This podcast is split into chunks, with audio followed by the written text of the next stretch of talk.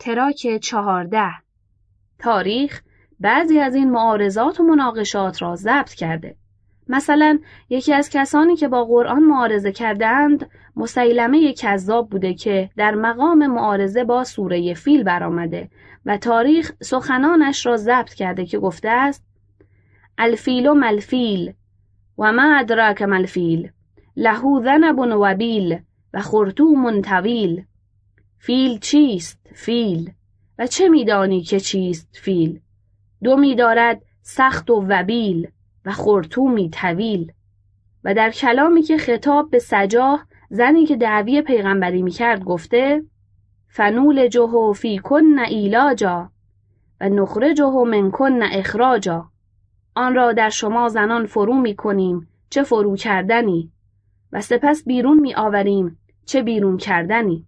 حال شما خواننده عزیز خودت در این هزیانها دقت کن و عبرت بگیر. بعضی از نصارا که خواسته است با سوره فاتحه سرشار از معارف معارضه کند چنین گفته الحمد للرحمن رب الاکوان الملک الدیان لک العباده و بک المستعان و اهد نصرات الایمان. سپاس برای رحمان پروردگار کونها. و پادشاه دینساز عبادت تو را باد و استعانت به تو ما را به سوی سرات ایمان هدایت فرما. و از این قبیل رتب و یابسهای دیگر. حال ممکن است بگویی اصلا معنای معجزه بودن کلام رو نفهمیدم. برای اینکه کلام ساخته قریحه خود انسان است. چطور ممکن است از قریحه انسان چیزی ترشح کند که خود انسان از درک آن عاجز بماند؟ و برای خود او معجزه باشد. با اینکه فائل اقوای از فعل خیش و منشأ اثر محیط به اثر خیش است. و به عبارت دیگر این انسان بود که کلمات را برای معانی وضع کرد و قرار گذاشت که فلان کلمه به معنای فلان چیز باشد. تا به این وسیله انسان اجتماعی بتواند مقاصد خود را به دیگران تفهیم نموده و مقاصد دیگران را بفهمد. پس خواسته کشف از معنا در لفظ خواسته است قراردادی و اعتباری که انسان این خواسته را به آن داده و محال است در الفاظ نوعی از کشف پیدا شود که قریحه خود انسان بدان احاطه نیابد. و به فرضی که چنین کشفی در الفاظ پیدا شود یعنی لفظی که خود بشر قرار داده در برابر معنای معین معنای دیگری را کشف کند که فهم و قریحه بشر از درک آن عاجز باشد. این گونه کشف را دیگر کشف لفظی نمی‌گویند و نباید آن را دلالت لفظ نامید. علاوه بر این که اگر فرض کنیم که در ترکیب یک کلام اعمال قدرتی شود که بشر نتواند آنطور کلام را ترکیب کند معنایش این است که هر معنا از معانی که بخواهد در قالب لفظ درآید به چند قالب می‌تواند درآید که بعضی از قالب ها ناقص بعضی کامل و بعضی کامل تر است. و همچنین بعضی خالی از بلاغت و بعضی بلیغ و بعضی بلیغ تر آن وقت در میان این چند قالب یکی که از هر حیث از سایر قالب ها عالی تر است به طوری که بشر نمی‌تواند مقصود خود را در چنان قالبی درآورد آن را معجزه بدانیم و لازمه چنین چیزی این است که هر معنا و مقصودی که فرض شود چند قالب غیر معجزاسا دارد و یک قالب معجزاسا با اینکه قرآن کریم در بسیاری از موارد یک معنا را به چند قالب درآورده و مخصوصا این تفنن در عبارت در داستانها به خوبی به چشم می‌خورد و چیزی نیست که بشود انکار کرد و اگر بنا به دعوی شما ظاهر آیات قرآن معجزه باشد باید یک مفاد و یک معنا و یا بگو یک مقصود چند قالب معجزاسا داشته باشد. در جواب می‌گوییم قبل از آنکه جواب از شبهه را بدهیم مقدمتا توجه بفرمایید که این دو شبهه و نظایر آن همان چیزی است که جمعی از اهل دانش را وادار کرده که در باب اجاز قرآن در بلاغتش معتقد به صرف شوند. یعنی بگویند درست است که به حکم آیات تحدی آوردن مثل قرآن یا چند سوره از آن و یا یک سوره از آن برای بشر محال است به شهادت اینکه دشمنان دین در این چند قرن نتوانستند دست به چنین اقدامی بزنند. ولکن این از آن جهت نیست که طرز ترکیب بندی کلمات فی نفس امری محال باشد و خارج از قدرت بشر بوده باشد. چون می‌بینیم که ترکیب بندی جملات آن نظیر ترکیب و نظم و جمله بندی هایی است که برای بشر ممکن است. بلکه از این جهت بوده که خدای سبحان نگذاشته دشمنان دینش دست به چنین اقدامی بزنند به این معنا که با اراده الهیه خود که حاکم بر همه عالم و از آن جمله بر دلهای بشر است تصمیم بر چنین امری را از دلهای بشر گرفته و به منظور حفظ معجزه و نشانه نبوت و نگهداری پاس حرمت رسالت هر وقت بشر می‌خواسته در مقام معارضه با قرآن براید او تصمیم وی را شل می کرده و در آخر منصرفش می ساخته. ولی این حرف فاسد و نادرست است و با آیات تحدی هیچ قابل انتباق نیست چون ظاهر آیات تحدی مانند آیه قل فعتوا بعشر صور مثله مفتریات وادعوا من استطعتم من دون الله. ان کنتم صادقین فان لم یستجیبوا لكم فاعلموا انما انزل بعلم الله. سوره هود آیه چهارده. این است که خود بشر نمی‌تواند چنین قالبی بسازد نه اینکه خدا نمی‌گذارد. زیرا جمله آخری آیه که میفرماید فعلموا انما انزل بعلم الله. ظاهر در این است که استدلال به تحدی استدلال بر این است که قرآن از ناحیه خدا نازل شد. نه اینکه رسول خدا صلی الله علیه و آله و سلم آن را از خود تراشیده باشد. و نیز بر این است که قرآن به علم خدا نازل شده نه به انزال شیطان ها همچنان که در آن آیه دیگر میفرماید ام یقولون تقوله بل لا یؤمنون فلیاتوا به حدیث مثله ان کانوا صادقین. و یا می‌گویند قرآن را خود او به هم بافته بلکه چنین نیست. ایشان ایمان ندارند. نه اینکه قرآن از ناحیه خدا نیامده باشد. اگر جزین است و راست می‌گویند خود آنان نیز یک داستان مثل آن بیاورند. سوره تور آیه سی و چهار. و نیز میفرماید و ما تنزلت به شیاطین و ما ینبغی لهم و ما یستطیعون انهم عن السمع لمعزولون. به وسیله شیطانها نازل نشده چون نه شیطانها سزاوار چنین کاری هستند و نه می توانند بکنند چون آنها از شنیدن اسرار آسمانها رانده شدند. سوره شعرا آیه دویست و دوازده. و صرفی که آقایان می‌گویند تنها دلالت دارد بر اینکه رسالت خاتم الانبیا صلوات الله علیه صادق است. به خاطر معجزه صرف و اینکه خدا که زمام دلها دست اوست تا کنون نگذاشته که دلها بر آوردن کتابی چون قرآن تصمیم بگیرند. و اما بر این معنا دلالت ندارد که قرآن کلام خداست و از ناحیه او نازل شده. نظیر آیات بالا آیه قل فعتوا به صورت مثله وادعوا من استطعتم من دون الله ان کنتم صادقین بل کذبوا بما لم یحیطوا بعلمه ولما یأتهم تعویله.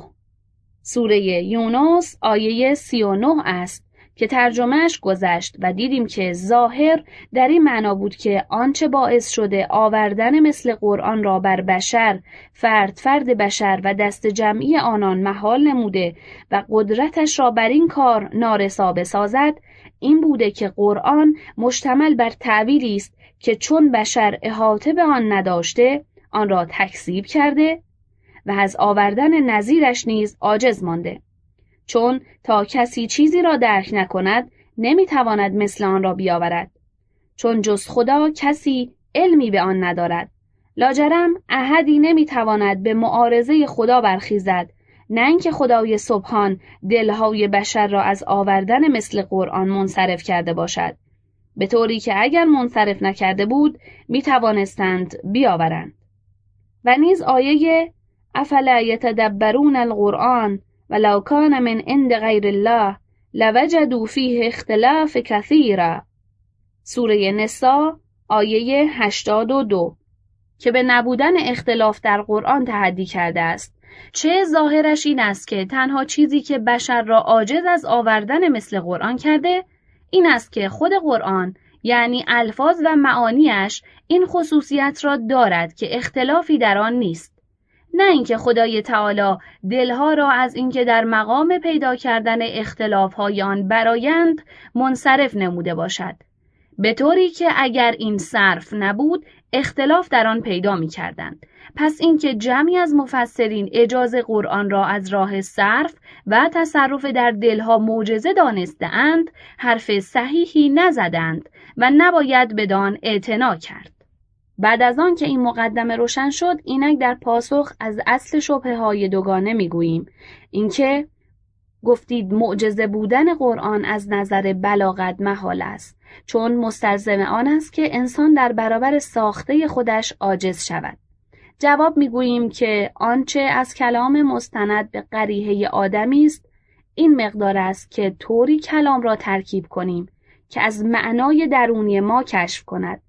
و اما ترکیب آن و چیدن و نظم کلماتش به طوری که علاوه بر کشف از معنا جمال معنا را هم حکایت کند و معنا را به عین همان هیئتی که در ذهن دارد به ذهن شنونده منتقل بسازد و یا نسازد و عین آن معنا که در ذهن گوینده است به شنونده نشان بدهد و یا ندهد و نیز خود گوینده معنا را طوری در ذهن خود تنظیم کرده و صورت علمیش را ردیف کرده باشد. که در تمامی روابطش و مقدماتش و مقارناتش و لواحق آن مطابق واقع باشد و یا نباشد یا در بیشتر آنها مطابق باشد یا در بعضی از آنها مطابق و در بعضی مخالف باشد و یا در هیچ یک از آنها رعایت واقع نشده باشد اموری است که ربطی به وضع الفاظ ندارد بلکه مربوط به مقدار مهارت گوینده در فن بیان و هنر بلاغت است و این مهارت هم مولود غریحه است که بعضی برای این کار دارند و یک نوع لطافت ذهنی است که به صاحب ذهن اجازه می دهد کلمات و ادوات لفظی را به بهترین وضع ردیف کند و نیروی ذهنی او را به آن جریانی که می‌خواهد در قالب لفظ درآورد احاطه می دهد. به طوری که الفاظ تمامی اطراف و جوانب آن و لوازم و متعلقات آن جریان را حکایت کند. پس در باب فساحت و بلاغت سه جهت هست که ممکن است هر سه در کلامی جمع بشود و ممکن است در خارج از یکدیگر جدا شود. یک ممکن است یک انسان آنقدر به واجه های زبانی تسلط داشته باشد که حتی یک لغت از آن زبان برایش ناشناخته و نامفهوم نباشد. ولکن همین شخص که خود یک لغت نامه متحرک است نتواند با آن زبان و لغت حرف بزند. دو و چه بسا می شود که انسانی نه تنها عالم به لغتهای زبانی است بلکه مهارت سخنوری با آن زبان را هم دارد یعنی می تواند خوب حرف بزند. اما حرف خوبی ندارد که بزند. در نتیجه از سخن گفتن عاجز می ماند نمی تواند سخنی بگوید که حافظ جهات معنا و حاکی از جمال صورت آن معنا آنطور که هست باشد. 3. و چه بسا کسی باشد که هم آگاهی به واجه های یک زبان داشته باشد و هم در یک سلسله از معارف و معلومات تبهر و تخصص داشته باشد و لطف قریحه و رقت فطری نیز داشته اما نتواند آنچه از معلومات دقیق که در ذهن دارد با همان لطافت و رقت در قالب الفاظ بریزد در نتیجه از حکایت کردن آنچه در دل دارد باز بماند. خودش از مشاهده جمال و منظره زیبای آن معنا لذت می‌برد. اما نمی‌تواند معنا را به عین آن زیبایی و لطافت به ذهن شنونده منتقل سازد. و از این امور سگانه تنها اولی مربوط به وضع الفاظ است که انسان با قریحه اجتماعی خود آنها را برای معانی که در نظر گرفته وضع می کند و اما دومی و سومی ربطی به وضع الفاظ ندارد. بلکه مربوط به نوعی لطافت در قوه مدرکه آدمی است. و این هم خیلی واضح است که قوه مدرکه آدمی محدود و مقدر است و نمی‌تواند به تمامی تفاصیل و جزئیات حوادث خارجی و امور واقعی با تمامی روابط و علل و اسبابش احاطه پیدا کند. و به همین جهت ما در هیچ لحظه ای به هیچ وجه ایمن از خطا نیستیم. علاوه بر اینکه استکمال ما تدریجی است و هستی ما به تدریج رو به کمال می رود و این خود باعث شده که معلومات ما نیز اختلاف تدریجی داشته باشد و از نقطه نقص به سوی کمال برود. هیچ خطیب ساهر بیان و هیچ شاعر سخندان سراغ نداریم که سخن و شعرش در اوایل امرش و اواخر کارش یکسان باشد. و بر این اساس هر کلام انسانی که فرض شود و گویندهش هر کس باشد باری ایمن از خطا نیست. چون گفتیم اولا انسان به تمامی اجزا و شرایط واقع اطلاع احاطه ندارد و ثانیا کلام اوایل امرش با اواخر کارش و حتی اوایل سخنانش در یک مجلس با اواخر آن یکسان نیست. هرچند که ما نتوانیم تفاوت آن را لمس نموده و روی موارد اختلاف انگشت بگذاریم. اما اینقدر می‌دانیم که قانون تحول و تکامل عمومی است. و بنابراین اگر در عالم به کلامی بر بخوریم که کلامی جدی و جدا سازنده حق از باطل باشد نه هزیان و شوخی و یا هنرنمایی در عین حال اختلافی در آن نباشد باید یقین کنیم که این کلام آدمی نیست. این همان معنایی است که قرآن کریم آن را افاده می کند و میفرماید افلا یتدبرون القرآن؟ ولو کان من عند غیر الله لوجدوا فیه اختلافا کثیرا آیا در قرآن تدبر نمی کنند؟ که اگر از ناحیه غیر خدا بود اختلاف بسیار در آن میافتند سوره نسا آیه 82 و نیز میفرماید و السماع ذات الرجع و الارض ذات الصدع. انه لقول فصل و ما هو بالهزل سوگند به آسمان که دائما در برگشت به نقطه است که از آن نقطه حرکت کرد و قسم به زمین که در هر بهاران برای برون کردن گیاهان شکافته می شود که این قرآن جدا سازنده میان حق و باطل است و نه سخنی باطل و مسخره. سوره تارق آیه چهارده. و در مورد قسم این آیه نظر و دقت کن که به چه چیز سوگند خورده. به آسمان و زمینی که همواره در تحول و دگرگونی هستند و برای چه سوگند خورده؟ برای قرآنی که دگرگونی ندارد و متکی بر حقیقت ثابتی است که همان تعویل آن است. تعویلی که به زودی خواهیم گفت مراد قرآن از این کلمه هر جا که آورده چیست؟ و نیز درباره اختلاف نداشتن قرآن و متکی بودنش بر حقیقتی ثابت فرموده بل هو قرآن مجید فی لوح محفوظ بلکه این قرآنی است مجید در لوحی محفوظ.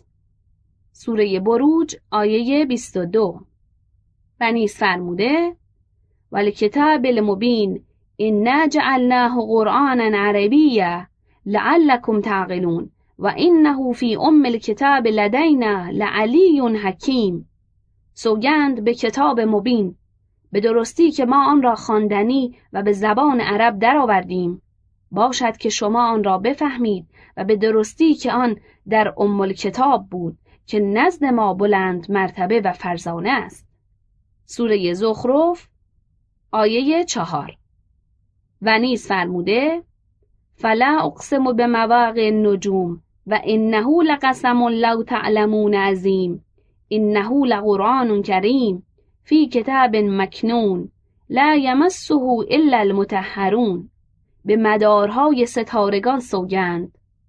و چه سوگندی که اگر علم می داشتید می فهمیدید که سوگندی است عظیم که این کتاب خواندنی است بزرگوار و محترم و این خواندنی و دیدنی در کتابی نادیدنی قرار دارد که جز پاکان احدی با آن ارتباط ندارد.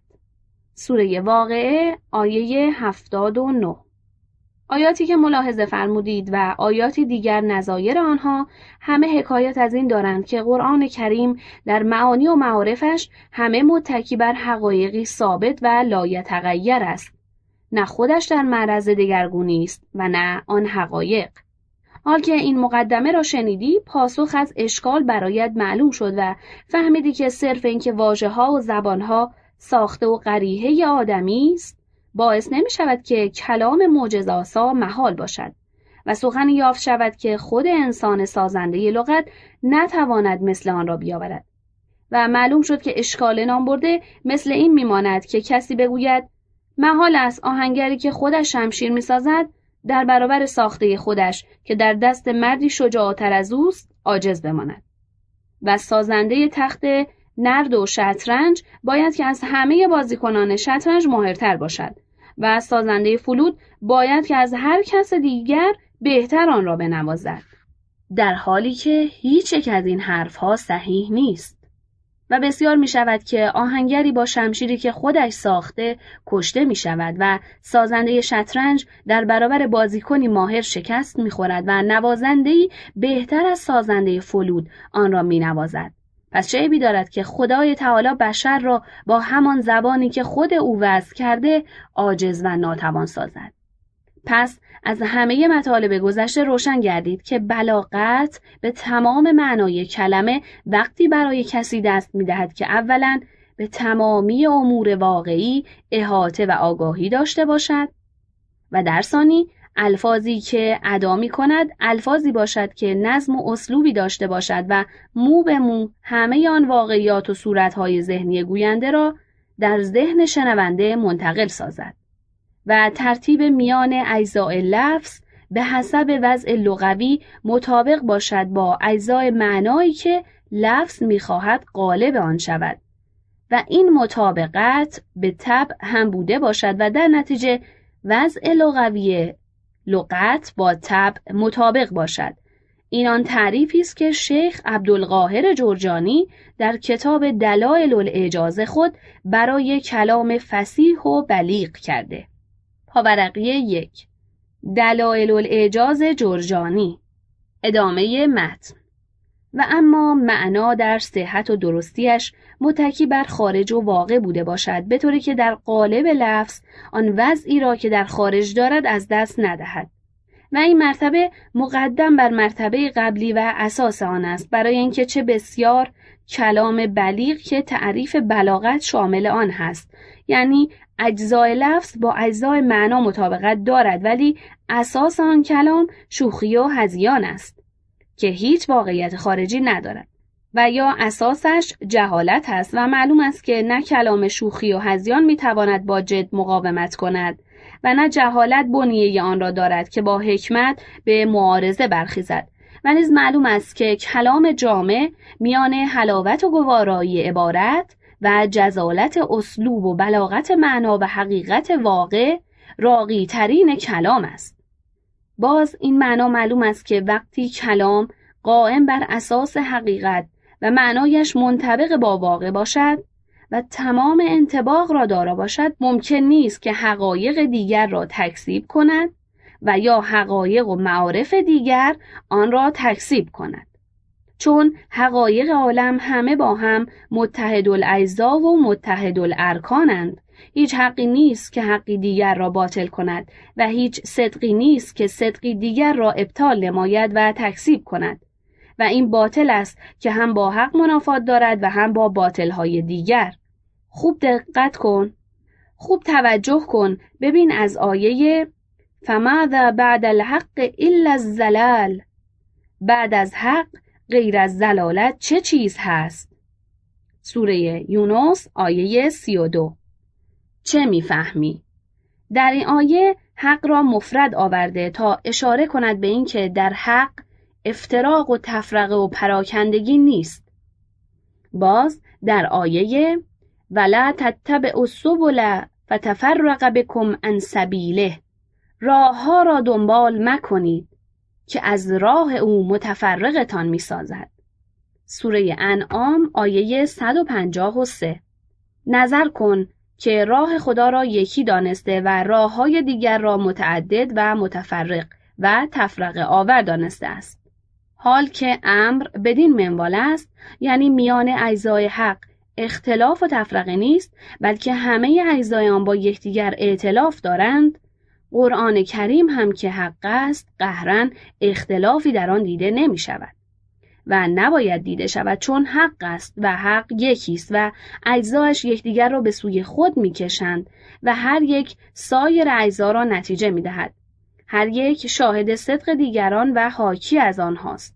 و این از عجایب امر قرآن کریم است برای اینکه یک آیه از آیات آن ممکن نیست بدون دلالت و بینتیجه باشد و وقتی یکی از آیات آن با یکی دیگر مناسب با آن زمیمه می شود ممکن نیست که از زمیمه شدن آن دو نکته بکری از حقایق دست نیاید و همچنین وقتی آن دو آیه را با سومی زمیمه کنیم می‌بینیم که سومی شاهد صدق آن نکته می شود. و این خصوصیت تنها در قرآن کریم است و به زودی خواننده عزیز در این کتاب در خلال بیاناتی که زیل دسته ای از آیات ایراد می کنیم به این خواسته برخواهد خورد و نمونه هایی از آن را خواهد دید. اما حیف و صد حیف که این روش و این طریقه از تفسیر از صدر اسلام متروک ماند و اگر از همان اوایل این طریقه تعقیب می‌شد قطعا تا امروز چشمه های از دریای گوارای قرآن جوشیده بود و بشر به گنجینه های گرانبهایی از آن دست یافته بود. پس خیال می‌کنم که تا اینجا اشکالی که کرده بودند جواب داده شد و بطلانش از هر دو جهت روشن گردید.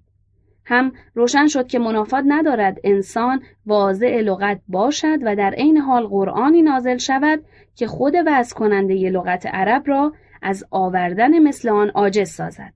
و هم روشن گردید که ممکن است از میان قالبها و ترکیبهای لفظی چند ترکیب معجزه باشد و اینکه در جهت اولی گفتند سازنده لغت عرب انسان است چطور ممکن است کتابی عربی او را عاجز کند؟ باطل است. و اینکه در جهت دوم گفتند به فرضی هم که از میان ترکیبات یک ترکیب معجزه درآید نیز باطل است.